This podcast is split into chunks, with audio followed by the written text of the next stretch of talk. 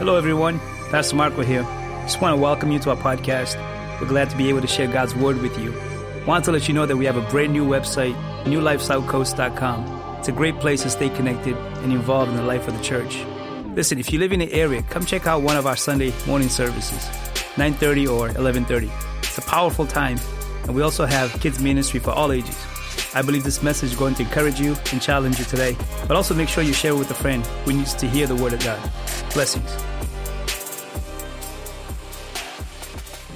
We're glad you're here.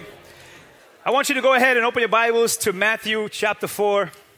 We're going to continue what we started last week. If you missed last week, we talked about the first part of this, of this verse. Jesus said, Come follow me. He didn't say, Come to a church building. He didn't say, Come to a religion. He said, Come follow me. Um, and, and, and then the second part is what we're going to focus on today. Matthew 4 19 says, Come follow me, and I will show you how to fish for people. Come follow me because I have a mission for you. Come follow me because this is bigger than yourself. Remember, a rabbi picks a student that he believes can do what he does. Can you say amen? So if you missed last week, I encourage you to go listen to it on our podcast or you can watch it on YouTube channel. Uh, but there is a calling, and then there's a mission with the calling. Can you say amen? You know, one of the things that uh, everything that's going on in our world, one of the things that he reveals to us is how humanity is meant to live. Have you noticed how quickly we are to help others in need when these moments happen? It's been awesome to see the response of people everywhere responding to Houston, responding to Florida, responding to what's going on in our world. Why? Because I believe God created us with that desire to be a blessing in other people's lives. I think it's an automatic thing for us that when we see danger, when we see someone in danger, we want to help. Right? We, we don't want to look the other way. We don't want to, you know, we don't want to just uh, pretend. We want to do something. And, and some of you guys, you, you went to the police headquarters and you donated something because you felt like an obligation that I need to do something. Can you say amen? I believe it's built in us to help people. It's built in us to be a blessing. That when we're not doing that, we're actually not living the way God calls us to live. Like one of the worst things that happens to humanity is when we become about ourselves. Like we turn on ourselves and we make life about ourselves, right? If you follow the Bible narrative, it's what happened with the first people that God that God said, I'm going to use you. The Israelites, they turned themselves. When they turned themselves, they lost the mission, which was to rescue the world. They were, they were supposed to be a blessing to everybody else. God said to the first man that he set apart, Abraham, he said, I'm going to bless you to be a blessing. But what happened is over time, they end up focusing on themselves. And the more we focus inwardly, the more, the more we lose the outward expression of God's will for our lives. Right? This is why the Bible goes on to say it is more blessed to give than to receive. Why? Because when you're giving, you will receive. Like God is faithful to always take care of those who are looking out for others. Can you say amen? This is why he said, love your neighbor as you love your as you love yourself. It's, it's in us to want to bless people. Right? And, it, and it's, it, it's, it's not God's will for us to turn life about ourselves. Like, I'm to tell you right off the bat, one of, one of the saddest things I hear sometimes when people are looking for a church, they're like, this is what I want in a church. It's like, wait, what happened to God's plan for his church? What happened to the greater mission that he has for his church as opposed to just what you want for the church? Come on, talk to me. Right? Why? Because we turn it about us. I want this style of music. I don't like rap. I don't like rap. Like, it's not about styles, it's about the mission. Come on, are you following? It's about the greater mission that God brings us together to fulfill, not about what I can get out of it. Because the more I make it about me, have you noticed the more miserable we are? What's one of the greatest philosophy that's heard in our world right now is do me. Have you noticed? The more we do us, the more miserable we become. I don't believe we have drug addicts because they set out to be drug addicts. We have drug addicts because they turn life on themselves. We have alcoholics, we took, they turn lives on themselves. We have selfish people because they made lives about themselves. And then tragedy hits, it wakes us up to what we're all about. We're about being a blessing. We're about reaching. We're about blessing people and, and, and making sure that other people are being taken care of. That's the goal. Right? So when he said, Come follow me, he said, Come look how I do it. Because you can do the same thing. Right? He didn't say, Come follow me, I'll give you goosebumps. Come follow me and I'll make you feel good about yourself one day a week. No, he said, Come follow me, and then I'm going to teach you how to fish for people. Why does he say that? Because they're fishermen. He said, No, listen, when you're following me, you're, what you do for a living is, it has a bigger why than just making money. Okay. When you're following me, even though you fish for a living, I'm going to teach you how to fish for people because making money is the what, reaching people is the why. Right?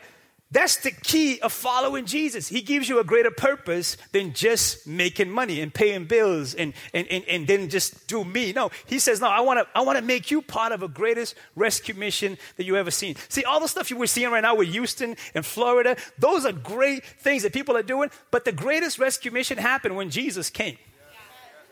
Like Jesus came to rescue and save humanity. Like Jesus went on a limb and gave his life John 3:16 said, "For God so loved the world that he gave his one and only son that whosoever." Have you ever thought about that word whosoever?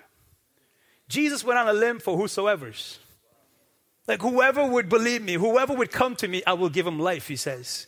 Right? And then he says, once you do that, now you become part of the rescue mission. Why? Because there's no way if right now you were in Houston or Florida and you see people struggling to, to, to try to get in the boat, you don't just go, hey, God bless. I hope you make it. No, what do you do? You want to help, you want to rescue, right? And that's and that's a physical help, but the Bible says our greatest tragedy is spiritual. We all have fallen short of God's will. We all have drifted. We all have gone away. Jesus comes to say, No, there's a rescue mission happening, and I'm going to include everyone on this rescue mission that would say, If you can follow me, I will teach you how to fish for people. In other words, if you can follow me, you will have a greater calling than just a paycheck at the end of Friday. When you're following Jesus, there's a greater mission going on. Right? No matter where you are in life right now, you're there for a reason. If God is sovereign, you're not there by accident. You're not there by mistake. If God is sovereign, like we believe He is, right? That we don't understand everything about what He's doing, but we understand that He is sovereign, like He's in control, like He's got a purpose and a plan. So if that's true, when He says, Come follow me, and I'll teach you how to fish for people, He's saying, Come follow me, and whatever you're doing right now, we're going to use it for greater good to reach people. This is why one of the greatest tragedies when you hear people say, ah, I can't wait to move. Like, there's seasons, but you are where you are for a reason. You live where you live for a reason. You go to work where you work for a reason. Like you, you, your world is where Jesus wants to reach. Did you know this? That you have a world. When he told the disciples to go, you know what he said? He didn't say, hey, go on a mission trip across the world. He said, now go to Jerusalem. That's your world. Did you know all of us have an immediate world? Right now, you have an immediate world. There's about, there's about 8 to 15 people that you interact with on every single week. If you're paying attention, those people are there for a reason. They're there for a purpose. Now, when we're not living on purpose, people are a burden.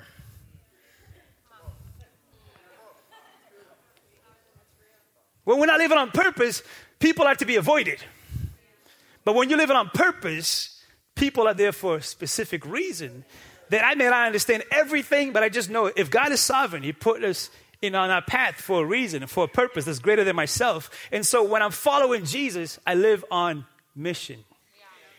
There's eight to 15 people every day that you mingle with, and Jesus is saying, I put you there to fish for people.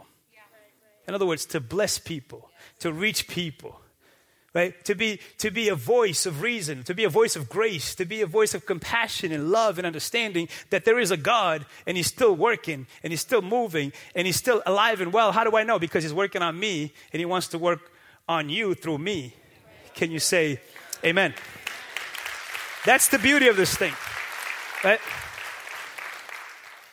Please write this down. You have a higher calling than what you do for a living making money is the what Reaching people is the why. Have you noticed some people make a lot of money, but they don't have a clear why? So they're miserable even though they have a lot of money. Have you noticed some people are poor and they're miserable? yeah, you just think it's rich people. No, there are some miserable poor people. And there's some miserable rich people. But then there's some happy rich people and there's some really happy poor people. It's all about perspective and what your why, what it comes down to. Because if you're waiting for something to happen, then you'll never be happy because you don't know your full why. Right? Some married people are miserable. Some single people are miserable. Some married people wish they were single. Some single people wish they were married. It's all about do we have a clear why? Where we are in life right now at this moment. Because there's always something we're waiting to happen, as opposed to what's already happened. Oh, uh, that would preach. It's always about where I'm going as opposed to where I am. Because it's where I am that leads me to where I'm going.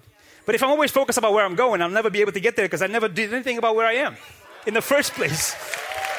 You know, that's the beauty of this. He said, I'm giving you a higher calling. In church, can we be real for a second? Is there a greater calling in life than to be on mission for things that are eternal? Like, is there ever a greater calling? I know the enemy does a great job of making us focus on the small things, the dumb things, right? As opposed to the greater. Like, can you? I pray you get this. I've been praying for this all week. I pray we get like we get to be part of God's plan on earth. Like that's mind boggling. Like, tell me something greater than that. You get to be part of God's plan of redemption to reach people because I think one of the things we creation is showing us this is not home. Not paying attention. Like, all oh, this is a signs. And I'm not talking about doomsday, you know, prepping, let's go home and, you know, stop, you know, dig in the basement and put in food. Please, I, I hope you understand. That's not what I'm talking about. It's talking about something greater than that. He said it's groanings because there's something better coming. Right? That's the goal. The goal is, man, can I be part of God's purpose for the universe? Right? That I'm not just a person. No, I am part of God's purpose. See, when you, are, when you are living in tune with Jesus, you're not just a teacher. You're a teacher that fishes for people. You, you, see, if our teachers could get that, our education system would flip. Can you imagine if teachers went to work every day and says, I'm here to be the best blessing to my students every single day. Like I'm here to just equip them and bless them. Instead of looking forward to Fridays. Our education system, one of the reasons why it stinks is because we don't have teachers who have a calling. You have to have a calling to help people. Like some of the worst social workers you will ever meet don't care for people. I worked in a social work system, I know it. That's why we medicate kids as opposed to helping them. Easy fix. They're just trying to fix you as opposed to help you. I was a high school teacher for over 10 years. You think kids don't understand when you care about them? They're smarter than we give them credit. They know who's there for the paycheck and they know who's there for a calling. And I believe this you're not just whatever, fill in the blank. You have a calling when you're following Jesus. You have a calling as a mechanic. You have a calling. That's why I love the video that we made. You have a calling as a barbershop. You know the greatest ministry is a barbershop? You got someone sitting on your seat for 45 minutes. They're going to hear you out. They're going to hear you out. They, if they want a good haircut, they, you know, you got time. One of the first guys that shared Jesus with me was a, bar, was a barber in Pawtucket. He would sit there, take his time, talk to you. Next thing you know, you're having church with this guy. Why? Because he knows I'm just not just a barber, I'm a fisher of men. I'm here to bless people. You know, I'm here to bless people. You know, I love, we have a couple of mechanics in the house. Every time I go to their shop, I feel like going to church. Because you see church stuff everywhere, worship music is playing. It's like they understand I'm a mechanic, but I have a greater calling, which is to bless people in this place. So it's not just some of us. I pray we get this because sometimes I feel like we we think is some people have this calling. No, he said, "Come follow me, and I will teach you how to fish for people." It's not some people; it's all people who say yes to Jesus have a calling and understanding that life is not just about what I'm doing to get a paycheck. It's about what I'm doing to reach people and be a blessing in people's lives. Can you say Amen? So Please write this down. You may not be called to full time ministry, but you're called to be a full time Christian. Now, God has specific callings for people to do full time ministry, but He calls all people to be full time Christians, full time followers. Can I prove it to you? Okay, so I'm a pastor, right? Here's what the scripture says about my calling, right? Look, the Bible says this in Ephesians. Go, go to my go to my next verse if you're up there. Your calling is to go to the next verse if, you, if you're up there. Anybody up there? No? Are we sleeping? Okay. You got your why, I got mine, right? Now, these are the gifts Christ gave to the church the apostles, the prophets, the evangelists, and the pastors and teachers. Their responsibility is to equip God's people to do his work and build up the church, the body of Christ. So he says, I, I made you a pastor to equip people. Right? This is why a lot of churches make a mistake where you ever hear people talk about their pastor? My pastor's awesome. He does everything. He leads worship, he plays the drums, he preaches, he drives the van. He comes to every birthday party we have. My pastor's amazing. No, no, your pastor's doing it wrong. Your pastor's job is to equip God's people. Who is God's people? You are God's people to do the work of the ministry, which is to reach people. Right? So when, when you hear about superstars pastors, trust me, they're doing it wrong. Right? If the pastor's doing it right, you barely would see the pastor. Hello, somebody. Because it's not about the pastor, it's about us fulfilling the will of God that He has for our lives. Right? The best pastors get out of the way and say, you know, you're, you're, it's about us fulfilling the role that God has for us. So you're not maybe a full time minister, but you're a full time Christian. Right? This is the beautiful thing, man. I, I, to me, this is the greatest adventure you will ever be part of. That God is assigning you to be part of his work on earth. So where you are right now is no accident. It's no mistake. It's part of his purpose on earth. Now, you may not fully understand it, trust me, because we don't fully understand earthquakes and tornadoes and all that stuff. All we know is God is faithful, He's sovereign, and He works all things out for good. If I'm living in that moment, and God will continue to reveal to me why I'm there. Over the years, I've done many odd jobs, like all of us. I never set out to be a pastor. Never said, hey, that's my job. I'm going to be a pastor. You know some people that tell God how to use them? Okay, hello. Some people like, my job is to just sing. I don't do anything else. Wait, who said that? I thought your job was to do the work and build up the church and the body of Christ. Like, whatever there's a need, I should be like, God, sign me up. I'm ready for you to do whatever. Because I never said I'll be a pastor. No, I was doing whatever He put in front of me. And because He says, if you're faithful in the little, and I'll continue to add to it. And so learn to be faithful where you are and trust God to take you where He wants to take you. You got too many superstars in the church now. My job is to just say, can you clean the bathroom? Here, here, here's the kicker. Here's the kicker. You, you will get to someone's motive very quickly when you tell them to do something that's not on their agenda. Hello, somebody. Uh, that would preach. That would preach. I remember one time a lady said to me, uh, What do you need, Pastor? What do you need? I said, Right now, the bathroom. Uh, I mean, when I said what you need, I didn't really mean what you need. I meant like, how do you can use me so I can look good doing something in the church? Come on, somebody, talk to me. Because he said the greatest of all will be the servant of, of all. We don't know those verses, do we? the way my Bible reading is set up, I just read the stuff that blesses me. Oh, hello, somebody. Like right now, this message is going hard for some of y'all because you, you're like, get to the part where it's about me. Get, get to the part, the good part. The good part, Pastor. This is the good part. You're part of God's blessing on earth. This is the good part. God wants to use you. My goodness, that's crazy to me. I believe I'm a pastor because they made a mistake in heaven. But I'm going to ride this wave until they take me away. Be like, yo, I just slid in there.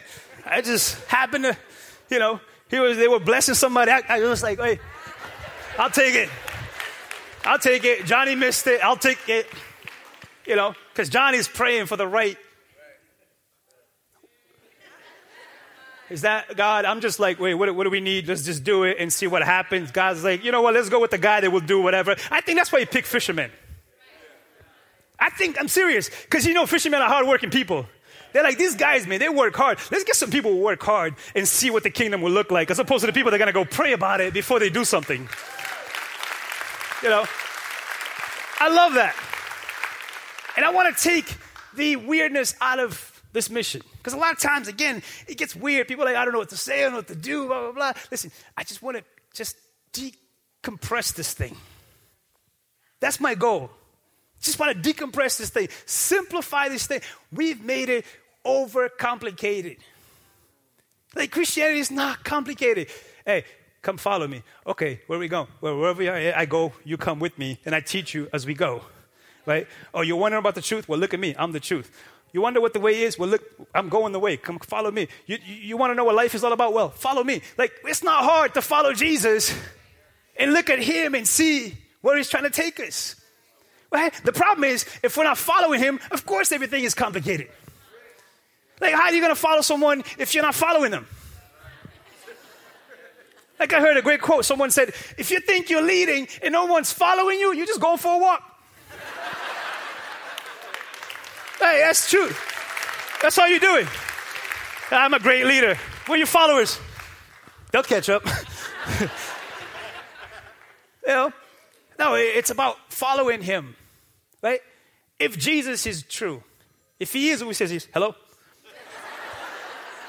Put him on speaker. Let him get this message. Put him on speaker.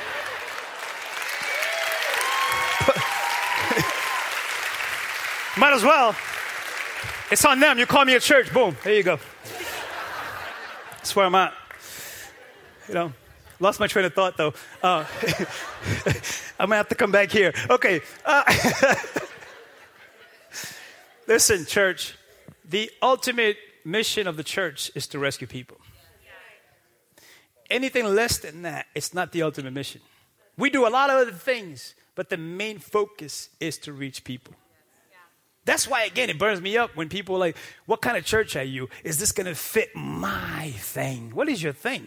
I'm all about God's thing. Like, can we, can we do God's thing? You know, let's do God's thing. Because it's not about the style of worship, it's not about fellowship. All those things are great. But guess what? The only thing you won't do when you go to heaven is reach people.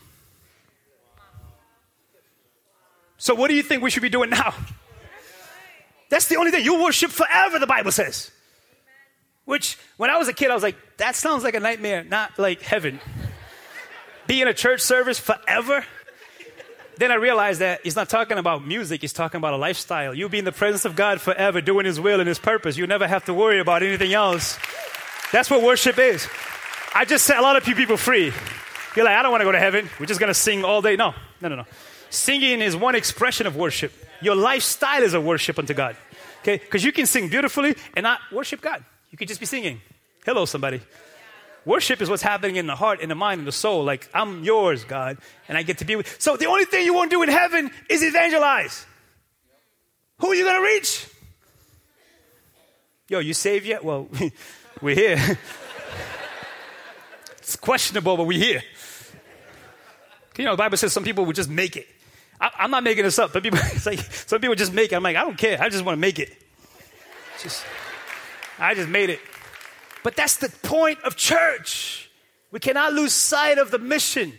He said, I came to seek and save the lost. He said, I don't come for the healthy, they don't need a doctor. No one goes to hang out at the hospital because it's fun. You ever hear somebody like, hospital's my favorite spot to hang out. I just love it here. I like the food. No, we don't go out the hospital. We go because we're hurting. The church is like a hospital, but guess what? What do, what do people do after they get well? They go home. What does Jesus say to people when he heals them? He says, Now go home and tell them. Go tell them about this God that healed you, that restored you, that saved you, that blessed you. Go spread the word. Don't keep it to yourself. So you don't have to be a professional Christian, you just have to be a willing vessel. You don't have to have it all figured out. I want to decompress this thing today. And, and I came across this video to kind of help us. I want to just put things at ease because I want this to be as practical as possible. It's an everyday thing that God has blessed us to be part of. Amen. Amen. Are you good up there? You sure? Like, you want to pray for you? You got the video? Okay, go ahead. You can play the video.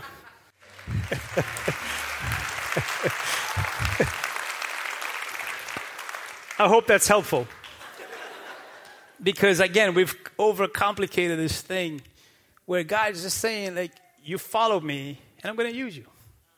You follow me. If you have a heart for me, you're going to have a heart for people. Because you can't love, the Bible says you can't love God without loving people. It, it, goes hand in hand. And so this thing is not complicated. And I want to give you some practical things. Please write this down. If you're serious about your mission on earth, like you're here for a reason, you're here for a purpose bigger than just yourself this is how you do it. Okay, just some practical things. I'm not going to cover everything. Just some practical things about fishing for people, or in other words, reaching others, reaching your world. You have a world of about eight to fifteen people that you deal with on a regular basis. But look, first thing is this: we, fish don't talk to you. In other words, they don't communicate.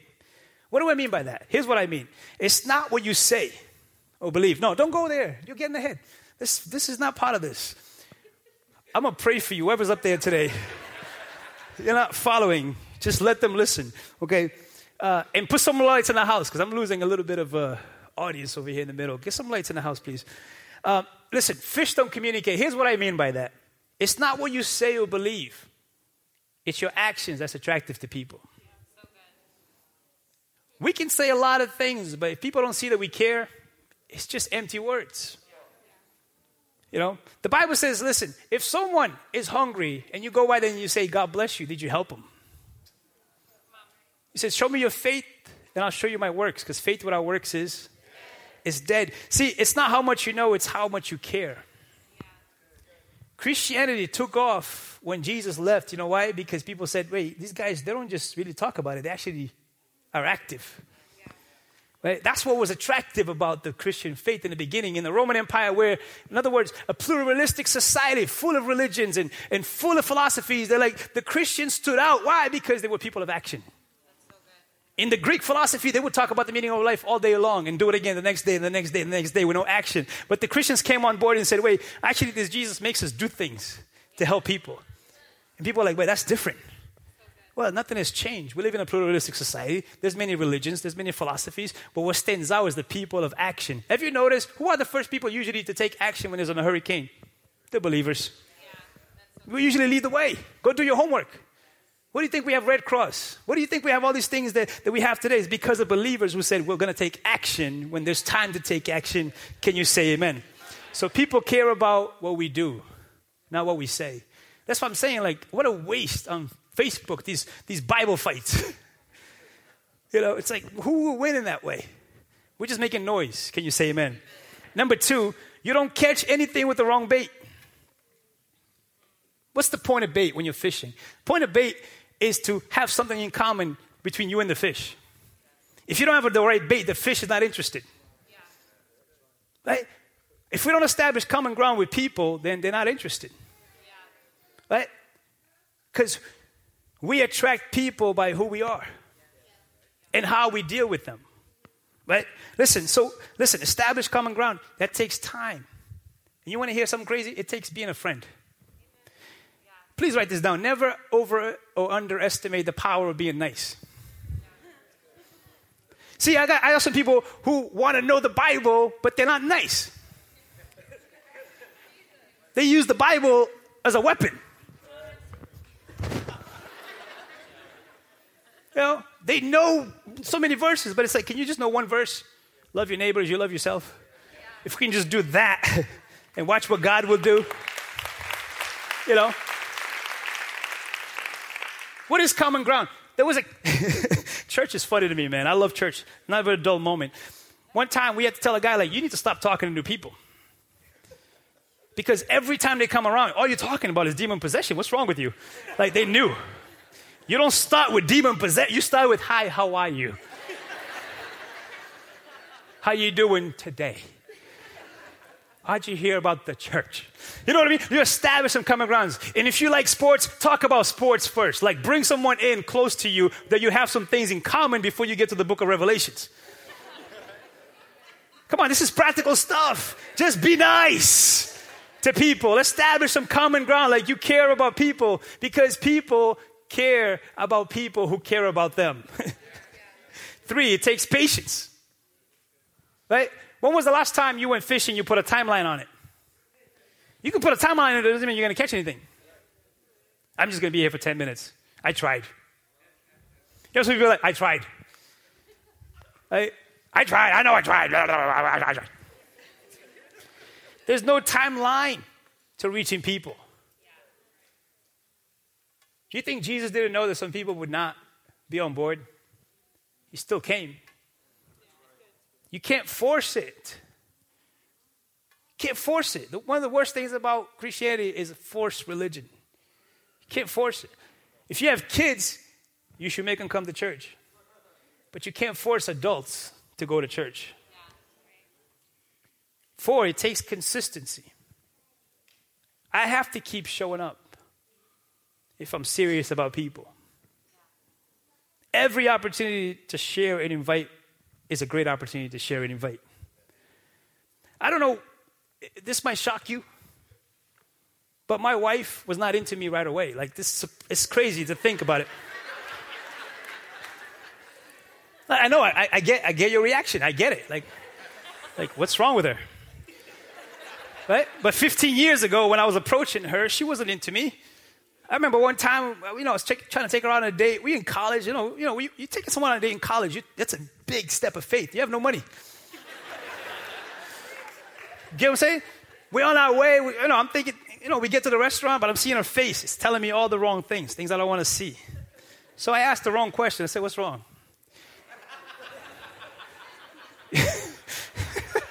Someone got it. Like, you don't ask a woman what's wrong. Nothing. She said, I'm not feeling it. Like, what? After we drove all the way out here, you could have told me that in the parking lot.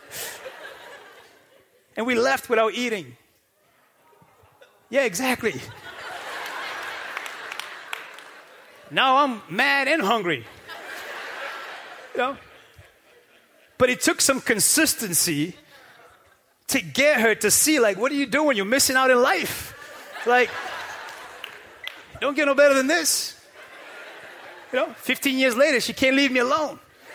You know, took some consistency. You know, you don't have five kids just by chance. Okay. So you got to be consistent. Care about someone. You stay in their lane, stay in their life, be available. Amen. Next thing is know your fishing area, like know your stuff. Here's a great verse about being a fisherman. I love this. I, I pray you take this, put it in front of your whatever you work. You like see it often. Watch this. Right? Look at the Bible says about reaching people. Instead, you must worship Christ as Lord of your life. And if someone asks you about your hope as a believer, always be ready to explain it. But do this in a gentle, in a gentle and peaceful way. Can we put this all over Facebook? Like all the time, every day? Keep your conscience clear. Then, if people speak against you, they will be ashamed when they see what a good life you live because you belong to Christ. That's awesome. So, that's awesome. But you got to know your stuff. Church, think about this. When you're making a decision about life, you do homework, don't you? You don't buy life insurance without doing some homework. You don't go, oh, that, that will do. No, you, you, you research it. You make sure you're getting the best life insurance. When you buy buying a house, what do you do? You don't just go, I don't even have to go in. That's the one. I know it. I just know it. I don't have to go in. When you buy buying a car, you don't just go up. That's it. I don't care what mileage it has. I don't care if it's been an accident. No, you do your homework. And these are all temporary things. How much more should we do our homework about eternal things and know what we're talking about when it comes to the will of God? Like, if Jesus really is who he says he is, shouldn't I know everything I can about him? Because I can't say I'm trusting someone with my eternity I don't know anything about. Like, that should be the conviction of the believer. Like, hey, this is his real agony. Like, when I got saved, I was 20 years old. I said, man, this thing is awesome, but I want to know everything I can about this Jesus. In the next three months, I read the entire New Testament. So I was like, I'm not going to put my hope on something that I don't know about. And some people in church all their lives, they've never read it. It's like, how are you going to have a conversation with someone you don't know who you're talking about? That's the point of this thing. It's not to argue who's right who's wrong. It's to know the heart of God and to know His will and His purpose for your life. So when you talk about it, you feel confident that you know who you're talking to. And some people say the Bible is complicated. Keep reading, it will explain itself. Guarantee you, just keep reading and watch it explain itself. And if you're having a hard time reading Leviticus, just move on. Because we all do. If you don't know the book of Revelation, trust me, you're in good company. None of us do. But the stuff in between are awesome. Okay, read the Gospels. Read about Jesus in John. Read about him in Matthew and Mark. Read about Paul and how he established the church in, in, in, in these places that were pluralistic society with so many things going on. We think the world is bad now. Gosh, these guys lived through some crazy stuff. But one common ground, they loved God and they loved people, and then they kept pushing for the will of God to be done. Couple of more. Listen, fishing, write, write this down. Fishing is relaxing if you're doing it right. If you go out fishing, you come back stressed, you did it wrong. Like fishing is supposed to be the most relaxing thing. Right? Translate that spiritually. If you are doing life with the Holy Spirit, then it just flows. You don't have to force anything. It's about divine appointments. Can I encourage you with something? Can I actually challenge you with something? Get up every day and say, Lord, use me. Don't do anything else. Watch your prayer come to pass. You'll be surprised when you just say, Lord, use me. It's the worst and most powerful prayer you'll ever pray because He'll take you for real. I'm telling you, just pray that. Like, Lord, use me. You're like, uh, all of a sudden, people are like, hey, what's going on with that Nights of Hope thing? Oh, you don't. Uh, no, God will put people on your path. Because he's, the, you know what the Bible says? Blows my mind. Read it. He said, by God looks to see who, who can I, who can I trust and invest in to take this thing forward. If you can use anything, Lord, can you say, Lord, use me? Use me. Like he's looking, he's looking. Some people miss it because, listen, two people could be in church. One person can live blessed, the other person lives the same because they never said, Lord, here I am. This is why we have to be careful not to turn this thing into about us. Like, what's in it for me? Aren't you glad Jesus didn't say that? He said, What's in it for them? I'm coming after them. I'm coming to reach them exactly where they are. Can you say amen? Fishing is relaxing. Pressure is off when you're walking with the Holy Spirit because it's not about you. You can't make people get saved. This is why we have war on Facebook because people thinking, I have to show you and prove to you how right I am. By the time you're done with them, you were right, but you didn't win anybody. I want to keep saying this every week. The goal is not being right, the goal is being righteous. That's the goal, is to be like Christ. It's to, it's to build bridges, not burn them. Because our goal is not to save people, our goal is to be just available. That's our goal. We're putting too much pressure on ourselves when you're thinking, I have to do this. You know, there's no such thing as perfect evangelism. You will never do it right. For some of you, you're like, I never know what to say. You're in good company. Jesus said, I'm the one that put words in your mouth. How are you going to get words in your mouth? Because you spend time reading it, and what you're reading comes out of you. Listen, it's just facts. If you spend time every day listening to the radio, you're going to talk about what's on the radio. If you spend time every day on Facebook, you're going to talk about what's on Facebook. If you spend time every day reading the Bible, it's going to come out of you sooner or later because whatever comes in comes out. I'm thinking about doing a message called Garbage In, Garbage Out. Because that's the reality. We put garbage in where you expect to come out. Oh, it's amazing how negative I am. I wonder why. We are what we eat. So if we're here, it's going to come out of us. We don't have to worry about it. God will take care of it. Th- listen, I see people get saved in the worst possible manners possible. Okay, let me give you an example. There was a guy. He really was trying to put this message into practice. He went out trying to talk to people, but he he he just gets nervous. He had a little index card with the prayer on the card. He's like, I have to keep rehearsing this thing. So he went to one guy. He's nervous, uh, the stuttering. Couldn't read it. The guy's like, Can I read it for you? The guy read it for him and got saved because the guy read the prayer. Okay? the things that God will do if you're just available. Right? And then the ones that have the perfect evangelism never win anybody. It's too polished. It's not real. It doesn't speak to the heart. Can you say amen? Listen, I'm almost done. Fish don't announce their arrival. Fish don't tell you, hey, come on Wednesday around 10. I'm ready to, I'm ready to bite. No, it's all of a sudden. Hey, you over there? Hey, chilling? Yeah, you know, it's just going on.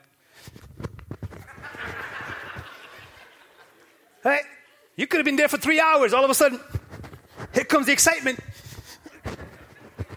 Fish like this big, and you're like, that would be me. No, fish don't, uh, they don't tell you when they're coming.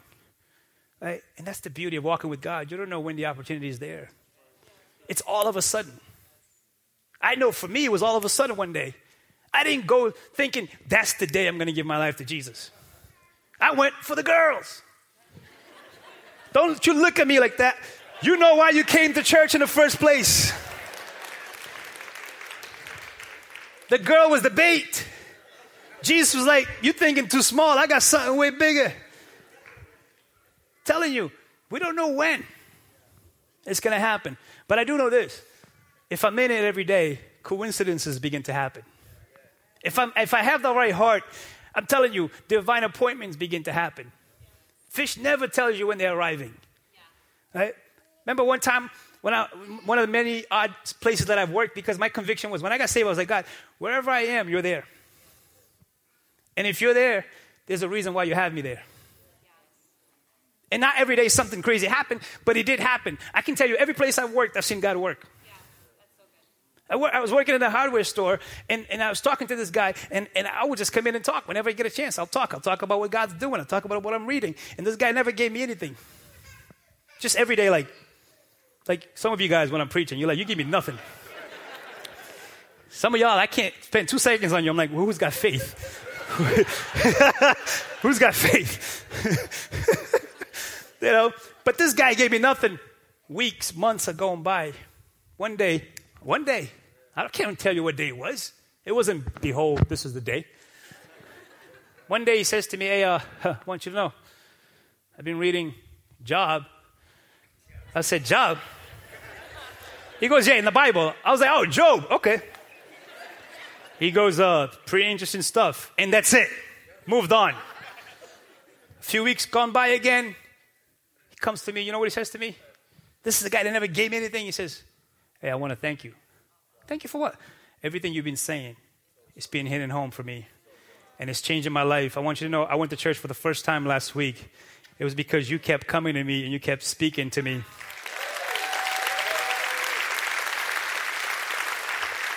And I'm like, for real? All of a sudden, one day, I can't tell you what day of the week it was. I can't even tell you what time it was. All I know is we were working, and he told me that. And the week after that, he says, Come to this church with me. I want you to tell me if you think this is a good church. I'm like, It's pretty good, but it's not us, though. Like, we're, we're amazing. Like, this is, I didn't say that. Come on. Just joking. Y'all too religious. Pastor, you being prideful. No, no, no. Side note, this is an awesome church. Okay, this is an awesome church. Last thing, don't discriminate. We all think we know who's going to get saved, and then they don't. We think it's the nice guy, the guy that never swears. That's the one. That guy is so prideful, he's not ready. But you find the knucklehead broken, hurting, disappointed with life. He's like, yo, let's go. I, I, I need something in my life to make things better. Don't discriminate. I'm telling you, God is funny like that. And, in my experience, I worked in a group home with really tough kids. But the truth is, they were tough because life was tough on them. And I had some of the best ministries in that place. There's a story that I will tell for the rest of my life of how God uses you on any given day. I worked in that group home for three years with 15 to 20 year old troubled teens. One kid, I'll never forget, 14 years old. So I talked to him, and he said to me, Don't tell me about God. I've had some bad cards in my life. I don't want to know about God. But you know what the Holy Spirit told me? He said, just be his friend. Just be his friend. Day after day, I would just come around. How you doing? What's going on, man? Can I help with anything? We'll play basketball, whatever. And then one day, it was something that I did every year as a youth pastor. I used to have, I used to host a cookout for Fourth of July at my house. Not my, my parents' house, not my house. Like, I, I was still home.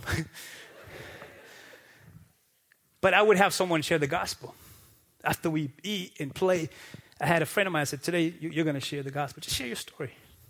Five minutes. This kid that told me I don't want to hear anything about God gave his life to Jesus in my backyard because I, I was his friend. And it gets better. This is one of those stories like, wait, there's more.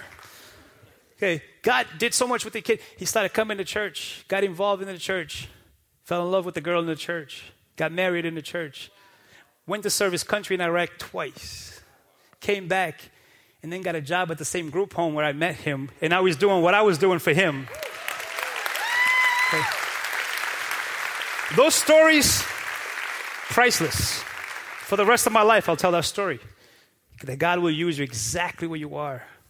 Some of the kids would tell me, F Jesus, thumbs on to Jesus. But you know what's interesting? When they're hurting, what do they say? You pray for me. You pray for me. One kid I'll never forget, we call him Big Pun because he looked like the rapper Big Pun. Wrong crowd. Okay. Or too holy of a crowd. Big Pun, I know Big Pun. You, know, you guys know I'm talking about. Big Pun was crazy, man. He had a temper. Big Pun would get into fights all the time. One time he threw a kid off the window. Like, I'm not kidding you. Kid went off the window. We had to pick him up. like, serious stuff. One another time he punched someone and he's too, he was heavy and he, his momentum went forward and he broke his hand on a glass table, cut through, and we had to take him to the emergency room. Big Pun was crazy. But you know, Big Pun was one of those like, F Jesus, I want to hear it. But one day, just me and him, because, you know, everybody's a tough guy when they have a crowd. just me and him, Big Pun says to me, What you read? Because I was reading the Bible. It was just me and him that day. I said, um, You know what I'm reading? Read the Bible. He goes, Can I tell you something? you know how thugs talk. Tell you something. Can I holler at you? I'm like, Yeah, dog. No, I'm just saying. Just... He said to me, this, this blew my mind. This changed my perspective. He said, Sometimes I act up to see if you really believe the things you say you believe. So if I wasn't consistent, I would have lost the chance to be a blessing in his life. Because every time he cussed, I walked away. I said, I'll talk to you later. He said, Man, that, that just messed with me. He said, Right now, my grandfather's battling cancer. Would you pray for him? And we prayed on that table. And then that week, he went to youth group with me for the first time. Why? Because of consistency that he saw in someone that gave him that open heart to say, Go with me. I'm telling you, it's the greatest adventure you will ever be in. Not every day something sexy happens. These stories come far here in between, but when you're available, they add up. They add up. Okay, listen, don't discriminate. Only God knows the heart. I'm serious. Go home, do your homework. I mean this. Go home, sit down with a piece of paper and say, God, who are those 8 to 15 people that I see every day? That's your mission. That's your fishing ground. And there's three categories of people that we usually have in our lives. No, number one, people who don't know Jesus. Our job is to reach them. To do everything we can to tell them about the love of Jesus and to keep inviting them to church, to the community. Church doesn't save anybody, but the environment makes it so much better to receive. Listen, this week you have four opportunities to tell someone to come and meet Jesus. Don't come alone. Make it your mission from now till Friday. God, you got to give me at least one. Give me at least one. Because here's the thing about catching fish it's contagious. You ever caught a fish and you're like, no, let's throw it again? It's contagious when you get one. And the Bible says, one, the whole heaven rejoices. And we're believing for hundreds to happen this, this next weekend.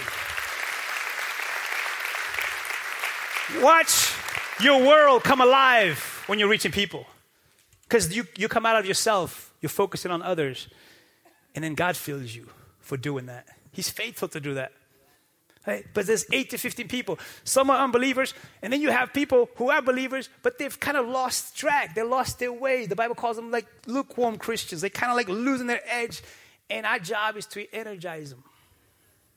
Give them a word of encouragement. Maybe for you today, God's saying, I just want to encourage you. Don't lose heart. And then there's the people who are believers and they're walking with the Lord. And, and sometimes they just need to be a word of encouragement. You're doing a good job. Encouragement goes a long way. You know? And you're like, what about me? Well, guess what? If there's 8 to 15 people in your life, you're part of someone's 8 to 15. If you can bless, God will bless you. If you can reach, God will reach you. If you can touch, God will touch you. Trust me, He takes care of His own. But don't let this message be a philosophical message, let it be a practical message. There are 8 to 15 people that God wants to reach in your life. I believe it. And, and if you're lacking unbelievers in your life, your world is too small. I guarantee you that. If we're making it about us and, and no more, and I want to just be safe, guess what? These hurricanes are telling us that nothing's safe. Because we're not meant to stay here. That's the message. It's groaning for something better. So don't make it about staying here. This world will never fully satisfy you because it's not meant to. That's the reality. It's not meant to. So we got four chances, church, this week to see someone come to Christ. I pray we make it happen. I pray, we pray every day, God, I'm not going to go empty handed. One time we, we brought a man to our church named Don Piper. I don't know if you ever heard this book, 90 Minutes in Heaven. If you haven't, read it. It's powerful. We brought him to our church to share his story. He died in a car accident, documented. He was dead, flat line. Medical doctors pronounced him dead. He said for those 90 minutes, he went up to heaven. And he tells a story of what happened in those 90 minutes. He said, Well, one thing that I'll never forget, he said, when I got to heaven, there were a group of people that came to greet me. And he said, after months of, re- of wrestling, why, why these people? Because he was in a hospital for months after that. He had crazy surgery. He said, God showed him, these are all the people that played a role in you getting here. So the question is, well, who will be there when it's your turn? And who will make it there because you played a role in them making it home one day? Because I don't know about you, but I'm not sure what else matters. You ever watch the movie Schindler's List? True story about the man who was rescuing the Jews during the Holocaust. Man, the, moving, the most moving part of that story is when he's coming to the end and he can't do it anymore. And he's, he look at his car, he look at his ring. He said, "Man, I could have sold this. I could have sold. I could have get one more." I said, "Man, that, let, let that be our heart, God. I want to get one more." I want to get one more because at the end of the day, all that matters is people. Heaven and earth is going to pass away, but people will remain forever. And you get to be part of the greatest rescue mission that's ever existed is God rescuing people and bringing them home to where they belong, to have hope, to have a future, to have eternal life. It doesn't get any better than that, church. So I leave you with this today as you guys come up. I leave you with this. Take a picture of this because I want you to take this seriously. Okay, go to that last slide. Okay, you can, look, I want to leave you with this today. Make a commitment to pray for your world daily. Those 8 to 15 people, pray for them by name. Pray that each one would sense God's presence in their lives. Pray God will draw each one closer to Himself. And then watch for appropriate opportunities to discuss, not argue and demonstrate your faith in Jesus. And lastly, keep inviting them to church. You know, some of you guys, are students. My God, I hope you go to school on mission. Because what a waste to spend four years in a high school and not reach one person. What a waste to go to college for four years and not reach one person. What a waste to play on a football team and not reach one football player or one basketball player. What a waste to be in a dance team and not reach one. Because where you are is for a reason bigger than yourself. At least you can do is season that place with prayer. Because church to me is a locker room. We're here to get the assignment to go and play the game of life. What a waste would it be for a team to come to locker room, get the assignment, and I show up. Just happened. The Patriots. Too soon. I want to hurt. Didn't show up. Well, the defense didn't show up. The offense kind of showed up. But that's football. Life is so much sweeter than that. Do you receive God's word this morning to be fishers of men? Be fishers of men. Maybe you're here today. You don't know this Jesus that I'm talking about. Maybe you need to start this. Says, come follow me.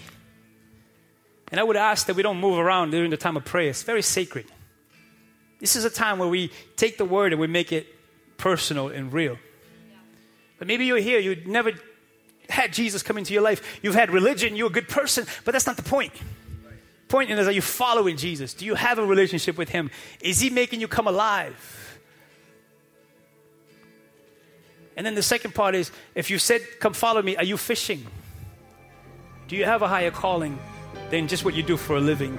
Because that's the heart of Jesus. It's to reach people exactly where you are.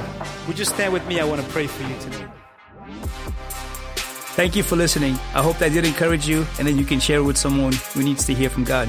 We're excited about the Nights of Hope that's coming up on September 15 to 17. Three days of great worship music and powerful teaching on the hope that we have in Christ. I hope you can join us. Let us know that you're coming on our Facebook event page, and we hope to see you soon. God bless.